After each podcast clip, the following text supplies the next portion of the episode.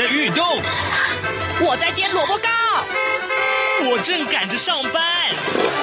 哦，我要赶着去上课啦！这个时候，我们都在听夏志平制作主持的《早安台湾》。早安台湾带给你最热门的时事访谈，最感动的人物专访，最直接的民意表达。对，让我们一起收听《早安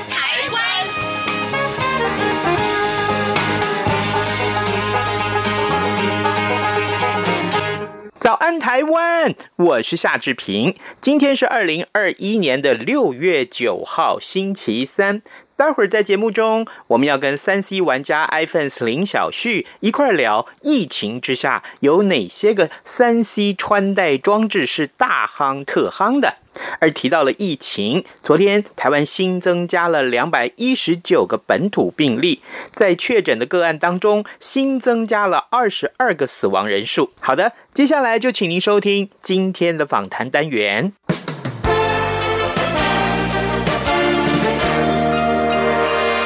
早安，笔记本。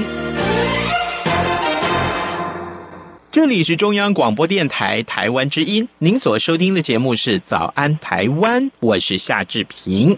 各位听众，在疫情严峻之下，志平要很不得已的跟大家说，我们每个礼拜三原来都是开放脸书现场直播的，那但是呢，因为啊，因为啊，这个疫情严峻，所以我们。很不得已告诉大家，呃，我们跟志兴还有呃录音师，我们都分别居家工作啊，所以呢，呃，没有办法有足够的人力在脸书上开直播，呃，所以礼拜三这个直播的时间，我们只好用电话连线，跟我们的受访者一样来分享他们的专业啊。特别是今天我们要跟您来讨论的这个话题，也跟疫情有关。不过，呃，容许志平先介绍我们的受访者，因为我绝对不能让他等太久了。哈，这位受访者是三 C 玩家 iPhone 林小旭，小旭兄您早，嗨，志平早，听众朋友大家早，谢谢谢谢小旭一早又来接受我们的访问了。小旭，我想先跟各位听众分享这样一个话题啊，这个新闻应该很多人很重视。最近啊，因为新冠肺炎的这个感染者在家里面猝死的案例特别的多啊，那么也让这个大家都警觉到说，这怎么办呢？哦，呵呵呵，万一发生在我身上怎么办？然后呢，就让这个医界的人士也警觉到说，这叫做隐形缺氧啊，也就是你的身体已经出现低血氧，但是呢，却没有呼吸困难的情况。遇到这种情况的时候该怎么办？这是我们今天主要要跟呃小旭兄来讨论的话题，因为他也是健康专家，对不对？没没有到那么夸张，但是可以跟大家分享一下说，说最近因为疫情的关系，造成嗯市售的一些血压计呢，让大家开始好像有一点觉得说，是不是要买一台放在家里面来以测安全？哦，所以造成现在市面上很多药局里面的一些血压的血氧计，嗯，然后产生了一些嗯，我们讲说被大量购买的一些状况哦，嗯。嗯，那这时候其实大家就注意到了，嗯，好像透过穿戴装置也可以来进行一些血氧的量测，甚至现在还有一些呃其他国家它有开发出一些 App 可以透过手机来量测血氧。那这就造成了最近很夯的一个话题讨论了，当然说法上很两极啊，所以说呃，或许可以透过今天的一个节目，我们来简单的探讨一下这样的一个现象。好，首先我想请请教小旭哥，这个当然我现在都宅在家嘛，我我尤其我的这个呃居家工作的时间又很长，我几乎没有办法运动。我每次出去运动的时候，我老婆就跟我说，哎。外面现在人很多诶，你出去送死是不是？那个根本就是说，那你要出去运动，要等到晚上十二点、十一点那个时候人少才可以出去运动。那我这个我我没有办法运动啊，我一一天一天的发胖，吃的又多，呃，没有出门的机会，宅在家，那我的运动健康怎么办？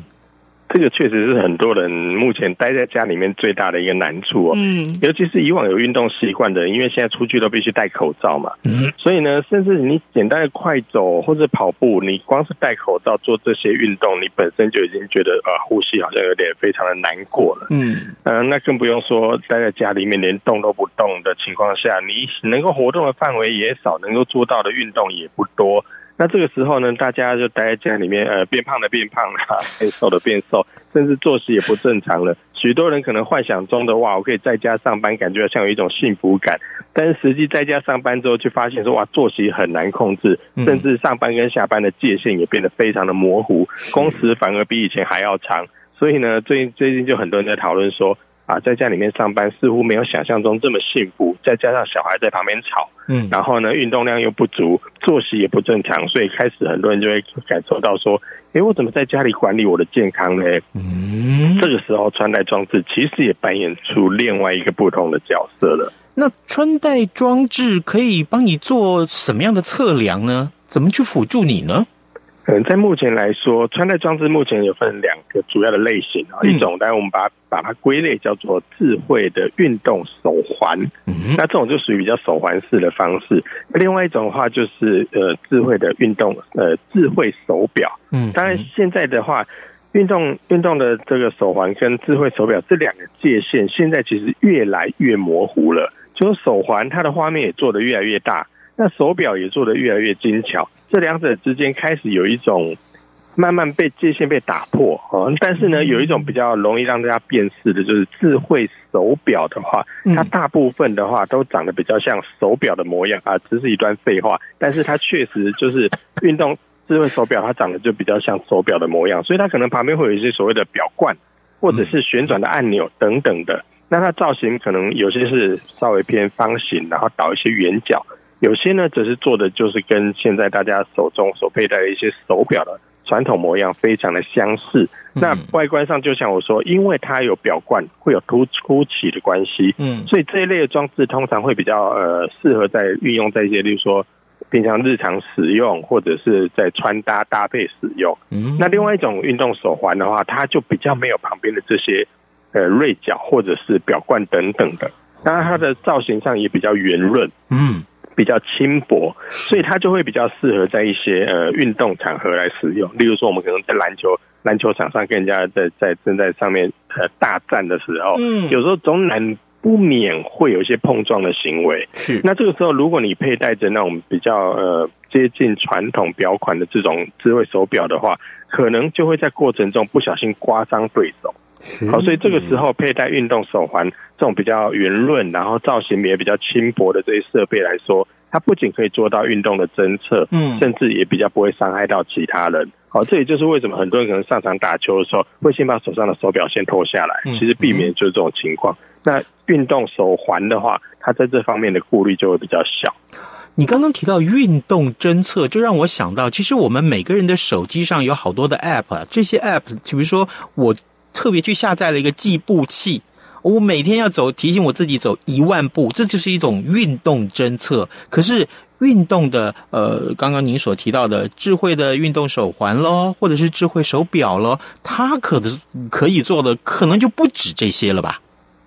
确实，因为呃，我们讲好了，在智慧，呃，我们讲呃，不管是运动手环还是智慧手表，一下我就把它。统称为叫做穿戴装置，哈，是是。那这些穿戴装置跟跟我们现在手上的智慧型手机，其实在大部分的一些感应器来说，它们都是使用呃几乎相同的。例如说像有些呃，我我们讲一些什么动作侦测啦，嗯，G sensor 啦，哦，或者是一些什么方向感应啊、震动感应等等的，其实类似的感应器。不管在穿戴装置上，还是在这个智慧手机上都有。那甚至有些穿戴装置上面也会有手机一样的 GPS 的定位等等等。那透过这些不同的侦测的话，它就可以达到我们刚才所说的一些运动侦测项目。不管你是出去跑步，那跑步可能会有在不同的道路上、河堤上，或是操场上等等的，都可以透过这样的定位来帮你做一些路径的一些追踪。但是它跟智慧手机最大的不同，当然显而易见的就是在它的体积。哦，我想说，很多人可能在运动的时候，可能会发现说，哎，有些人在跑步的时候，他的手臂上会绑一台手机，对，有没有？有一些有一些手臂的一些呃皮套，它可以把它让你绑在这个手臂上面来跑步，那么它就可以透过手机上的这些侦测器来做到一些，不管是计步也好，距离也好，还是定位也好，嗯，这个时候就可以透过下载 App 来达成。可是这会有一种状况，就是你毕竟你要绑一台手机在在身上。这个对于有些人来说，他可能会觉得麻烦或者是危险。好，或者是说，呃，现在其实有很多的运动，它是不适合让你佩戴着手机的。像刚才说的，你要这上上场跟人家打篮球、打排球这这类的，你就很难绑一台手机在身上。嗯，那或者你要去游泳，那你也不适合绑一台手机在身上。对，类似这样的的的一些运动项目的时候，我们来搭配这个。是呃，穿戴装置，它就是很适合的。是好，各位听众，今天早上志平为您连线访问的是三 C 玩家 iPhone 四林小旭，我们请小旭哥为大家来解说。我们先从这个角度来看呢、就是穿戴装置啊，在疫情之下，其实可以帮助你侦测很多东西。呃，等于说你没有运动的话啊，或者你今天要出去运动，哎，它可以帮你做好很多测量工作。比如说，比如说刚刚我说的最简单的。啊，比如说计步啦、心跳啦、啊喝水的提醒啦，点点点点。那因为啊，还有这些呃减少碰撞啊之类的这些理由，所以呢，其实穿戴装置目前还算非常流行。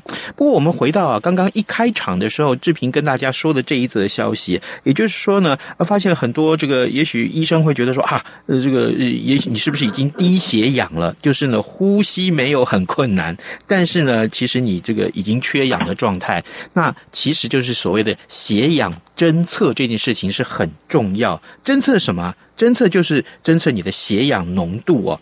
我先跟小旭哥借一点点的时间呢，来解释一下什么叫做血氧浓度。血氧浓度指的就是血液中氧气的浓度，也就是血氧饱和度。那人体呢，吸入了氧气之后，再透过血液输送到身体每一个组织、每一个器官。那血氧饱和度就是反映呼吸系统跟循环系统运作的重要的指标。好，我们先了解这个指标。我们回到血氧侦测这件事情来看，来，呃呃，小旭哥，那血氧侦测也可以经由穿戴装置侦测得到吗？在目前确实是可以做到，嗯、但是我还是必须强调一件事情，就是在目前市售几乎大部分的穿戴装置，它并非属于医疗器材。所以这些所有的量测的数据都是仅供参考。好，那即便是你可能到一些专业的一些药局购买的一些医疗设备，你在家里面来进行量测，那么这些数据你可以作为参考。但是如果真的有任何身体不适，或者是有一些症状发生，我们还是要提醒大家，你还是要赶快去就医。但是呢，这些穿戴装置或者是我们买的一些医疗设备摆在家里面，或者穿戴装置戴在身体上面，它最大的好处就是我们可以把我们生活之中的很多数据，以往可能没有办法知道的量化，嗯，现在可以透过穿戴装置来知道你每天走了几步。你的心跳大概是多少？频率规律，或者是有没有异常？睡眠的状态怎么样？甚至现在刚刚所提到一些呃运动的侦测，它也可以做到很多种。甚至现在很多穿戴装置已经可以做到破百种的运动侦测。你几乎能够想象到的一些运动项目，通通已经可以透过穿戴装置来帮你侦测这个运动中的过程，或者是消耗的卡路里。当然也包含了活动的侦测。什么是活动侦测呢？例如说你坐太久了，它会提醒你，哎，应该要起来，呃，喝个水，上个厕所，或起来动一动啦。哦，或者是说，哎，人家提醒你是不是应该喝水啦？那再来就是刚刚所提到的，但是它的过程中会侦测很多的呃心率的变化，也就是心跳的变化。这个时候它就可以透过这些数值跟你的活动量去推估你的压力指数大不大。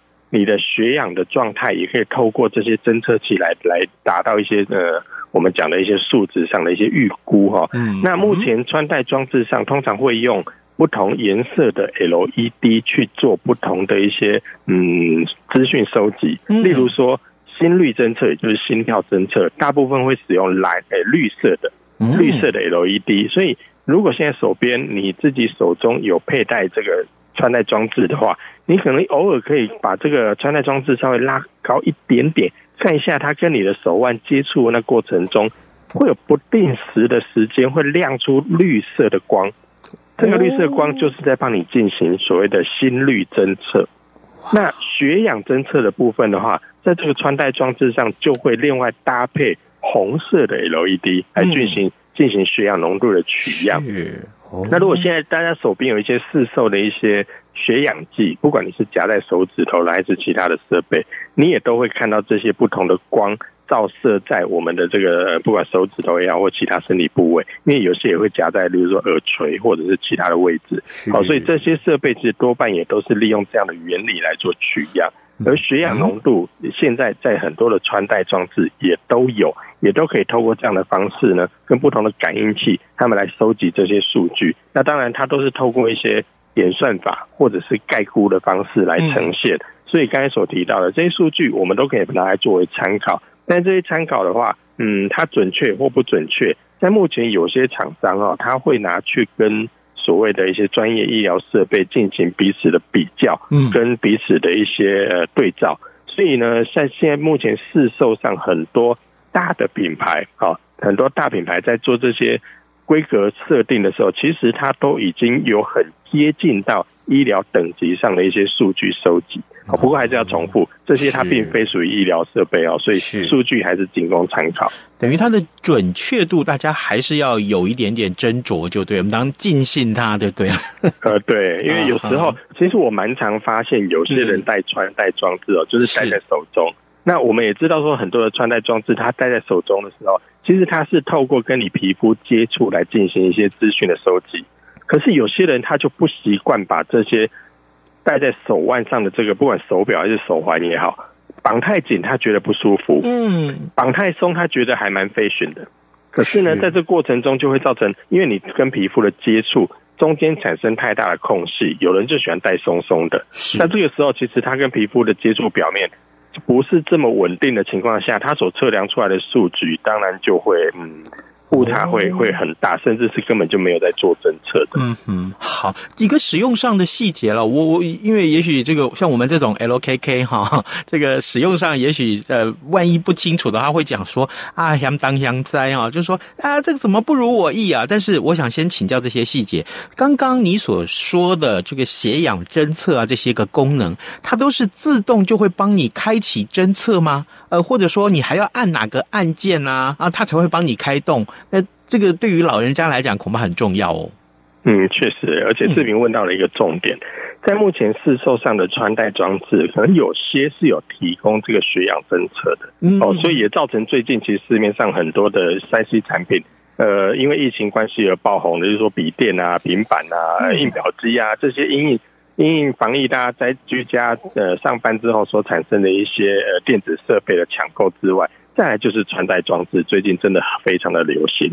那穿戴装置在购买过程中，最近很多人就会问：那我这一款它有没有血氧侦测的功能啊？哎、欸，这个时候就要注意喽。具备血氧侦测的穿戴装置，它有分成两大类。嗯，一种叫做连续血氧侦测，是一种叫做单次的血氧侦测啊。那从这个名词上，我们就可以知道，一个是连续的血氧，它就是会。不定时的帮你进行血氧浓度的侦测。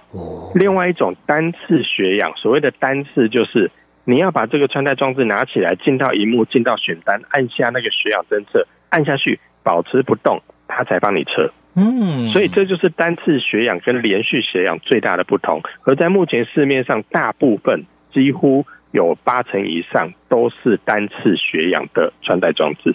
为什么？因为要省电。哦，你一直测，一直测，一直测，或者是他抓到你呃静止的时候，你可能活动量没有那么大的时候，他要帮你进行血氧浓度的侦测。这个时候是不是每测一次，每测一次他就运作一次，那相对就耗电。所以很多的穿戴装置为了要省电，达到可能可以达到个七天、十天甚至十四天，那么它就使用单次血氧的方式。反正你要用，你再去测嘛。那你没有没有用到的时候，那我就不帮你测，这样子就可以让它的这个使用时间更久。那当然这就形成了一个卖点，好，因为他表示说啊，我的手表跟其他家比起来，我可以用到十天哦，我可以用到十四天哦，可以让你这么久不充电，那你就会觉得很心动。可是如果细看这规格，发现哎，其实它是单次血氧，你有要用的时候才要去测的时候，哎，这个时候情况下就会发生刚刚一开始志平所提到的。很多人可能就是担心说：“哎，我也不知道是我现在身体的状况，嗯，我也不知道我现在到底有没有呃那那些现象发生哈。我们总不能讲说你要感觉不舒服，那你就去按；你要感觉不舒服，那你就要去按。其实大部分人应该不会整天在那边一直按那个设备量测啦。对，所以如果今天我们购买的这个穿戴装置，它是有连续血氧。也就是它会自动侦测你的活动状况，是发现你现在静止状态比较稳定的时候，哎，它就帮你测一下；发现你现在可能是在休息的时候，哎，它就帮你测一下。然后这些数据它就帮你累积起来，然后透过这个穿戴装置，可能数据异常的时候，它就会跳出提醒，不管从手机还是从这个穿戴装置上，这个时候你就能够提早的预警。好，所以你如如果啦。真的现在要去购买有具备血氧侦测的穿戴装置的话，嗯，你不妨可以多问一下，请问这个是单次血氧还是连续血氧？哦，了解哦，这个很重要啊，真的非常重要。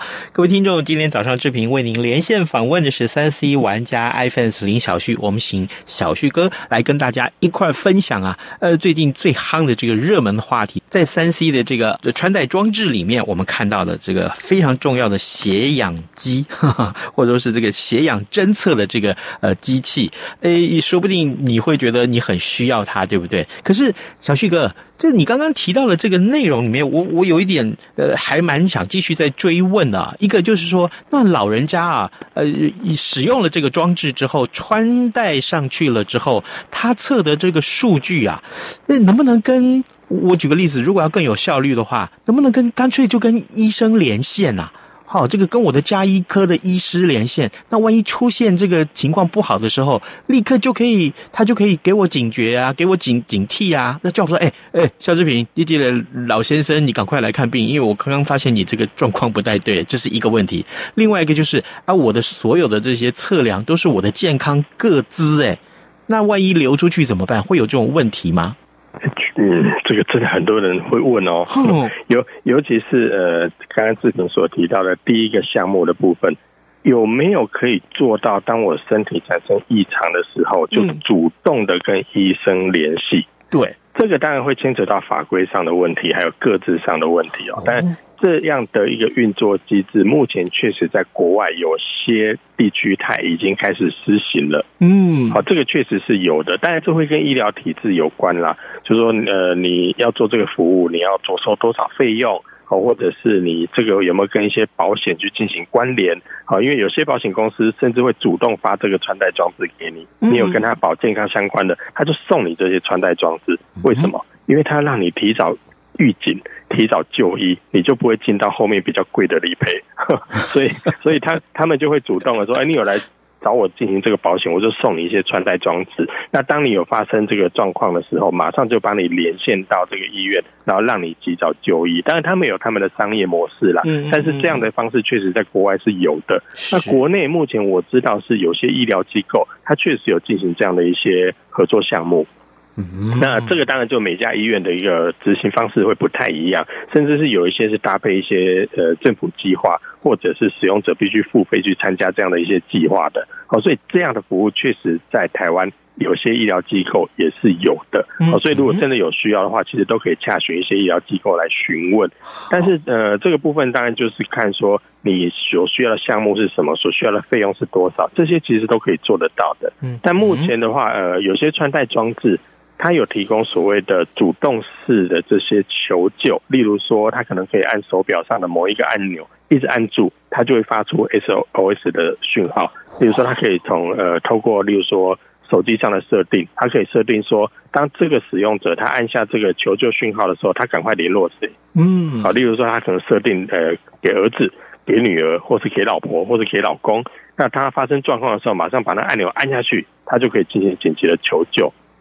那这个动作也包含在现在有些穿戴装置上会设计，当这个使用者突然之间有一个跌倒的状态的时候，他也会立刻发出这个讯号，来透过手表来问他说：“哎，你看似乎有跌倒，你现在状态还好吗？要不要求救？还是没事？”那这个时候就可以让长者很快的透过这些简单的按钮，不用还要爬起来，然后拿起手机，然后拨几个号码，然后呃呃还没拨完，可能就会晕倒晕倒了。所以，这透过穿戴装置，其实也可以很快速的进行这样的一个联系的动作，来达到快速的一个求救。所以，这个部分其实也有很多的装置目前是可以做到的。哇，那至于各资的部分，当然，穿戴装置都会搭配一套他们专属的 App 来做资料的收集。对，而这些资料它也可以跟作业系统去做一些借接。例如说，苹果的设备，它苹果的装置里面自己有一套健康管理。那 Android 的手机里面，他们也有自己一套 Android 的健康管理。而这些健康管理的软体，可以跟你的穿戴装置连在一起来进行一些互动。而这些大部分目前所看到的数据上传，几乎都是去各自的。也就是说，它资料会上传，可能就是上传你的呃心跳啦、血氧啦、你的运动状态啊。可是他不会把你的名字这些数据传上去，他是去各自的。哦，所以这些资料，即便说万一啊，万一真的有骇客去做这样入侵的动作，他拿到的也是你的数据，他不知道这个人是谁，好来保障这样的一个运作的机制。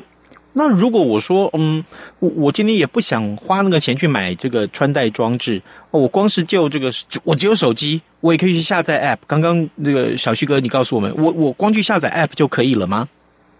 呃，可以做到，可以做到。那就像刚才前面所提到的，很多的运动侦测，它其实也可以做到这个健康数据的收集。但是呢，这个可能就比较偏向所谓的运动侦测。哎，就是我们刚才所提到的，可能有些人会用一些绑带，然后把手机绑在手腕上，或者是绑在大腿上，然后出去跑步啊等等这样的运动的一些侦测。但是它就没有办法做到那么全面。例如说刚才所提到的球类运动，可能它就不适合运动。呃，游泳它可能就不适合，所以会有一些限制啦。但如果对预算有有限，或者说，哎，我就不习惯在手中带东西啊，那这个时候你确实可以通过下载 App 的方式来达成。是哦，只要我们进到不管是 Apple 的系统还是 Android 的系统，你到这个应用程式里面去下载健康管理、运动侦测，还是说呃一些什么运动指指引等等的，都会出现一大堆 App。你都可以去参考哪一套比较适合你，哪一套界面你比较喜欢，这些都是大家可以参考的。甚至刚刚提到，嗯，血氧侦测是。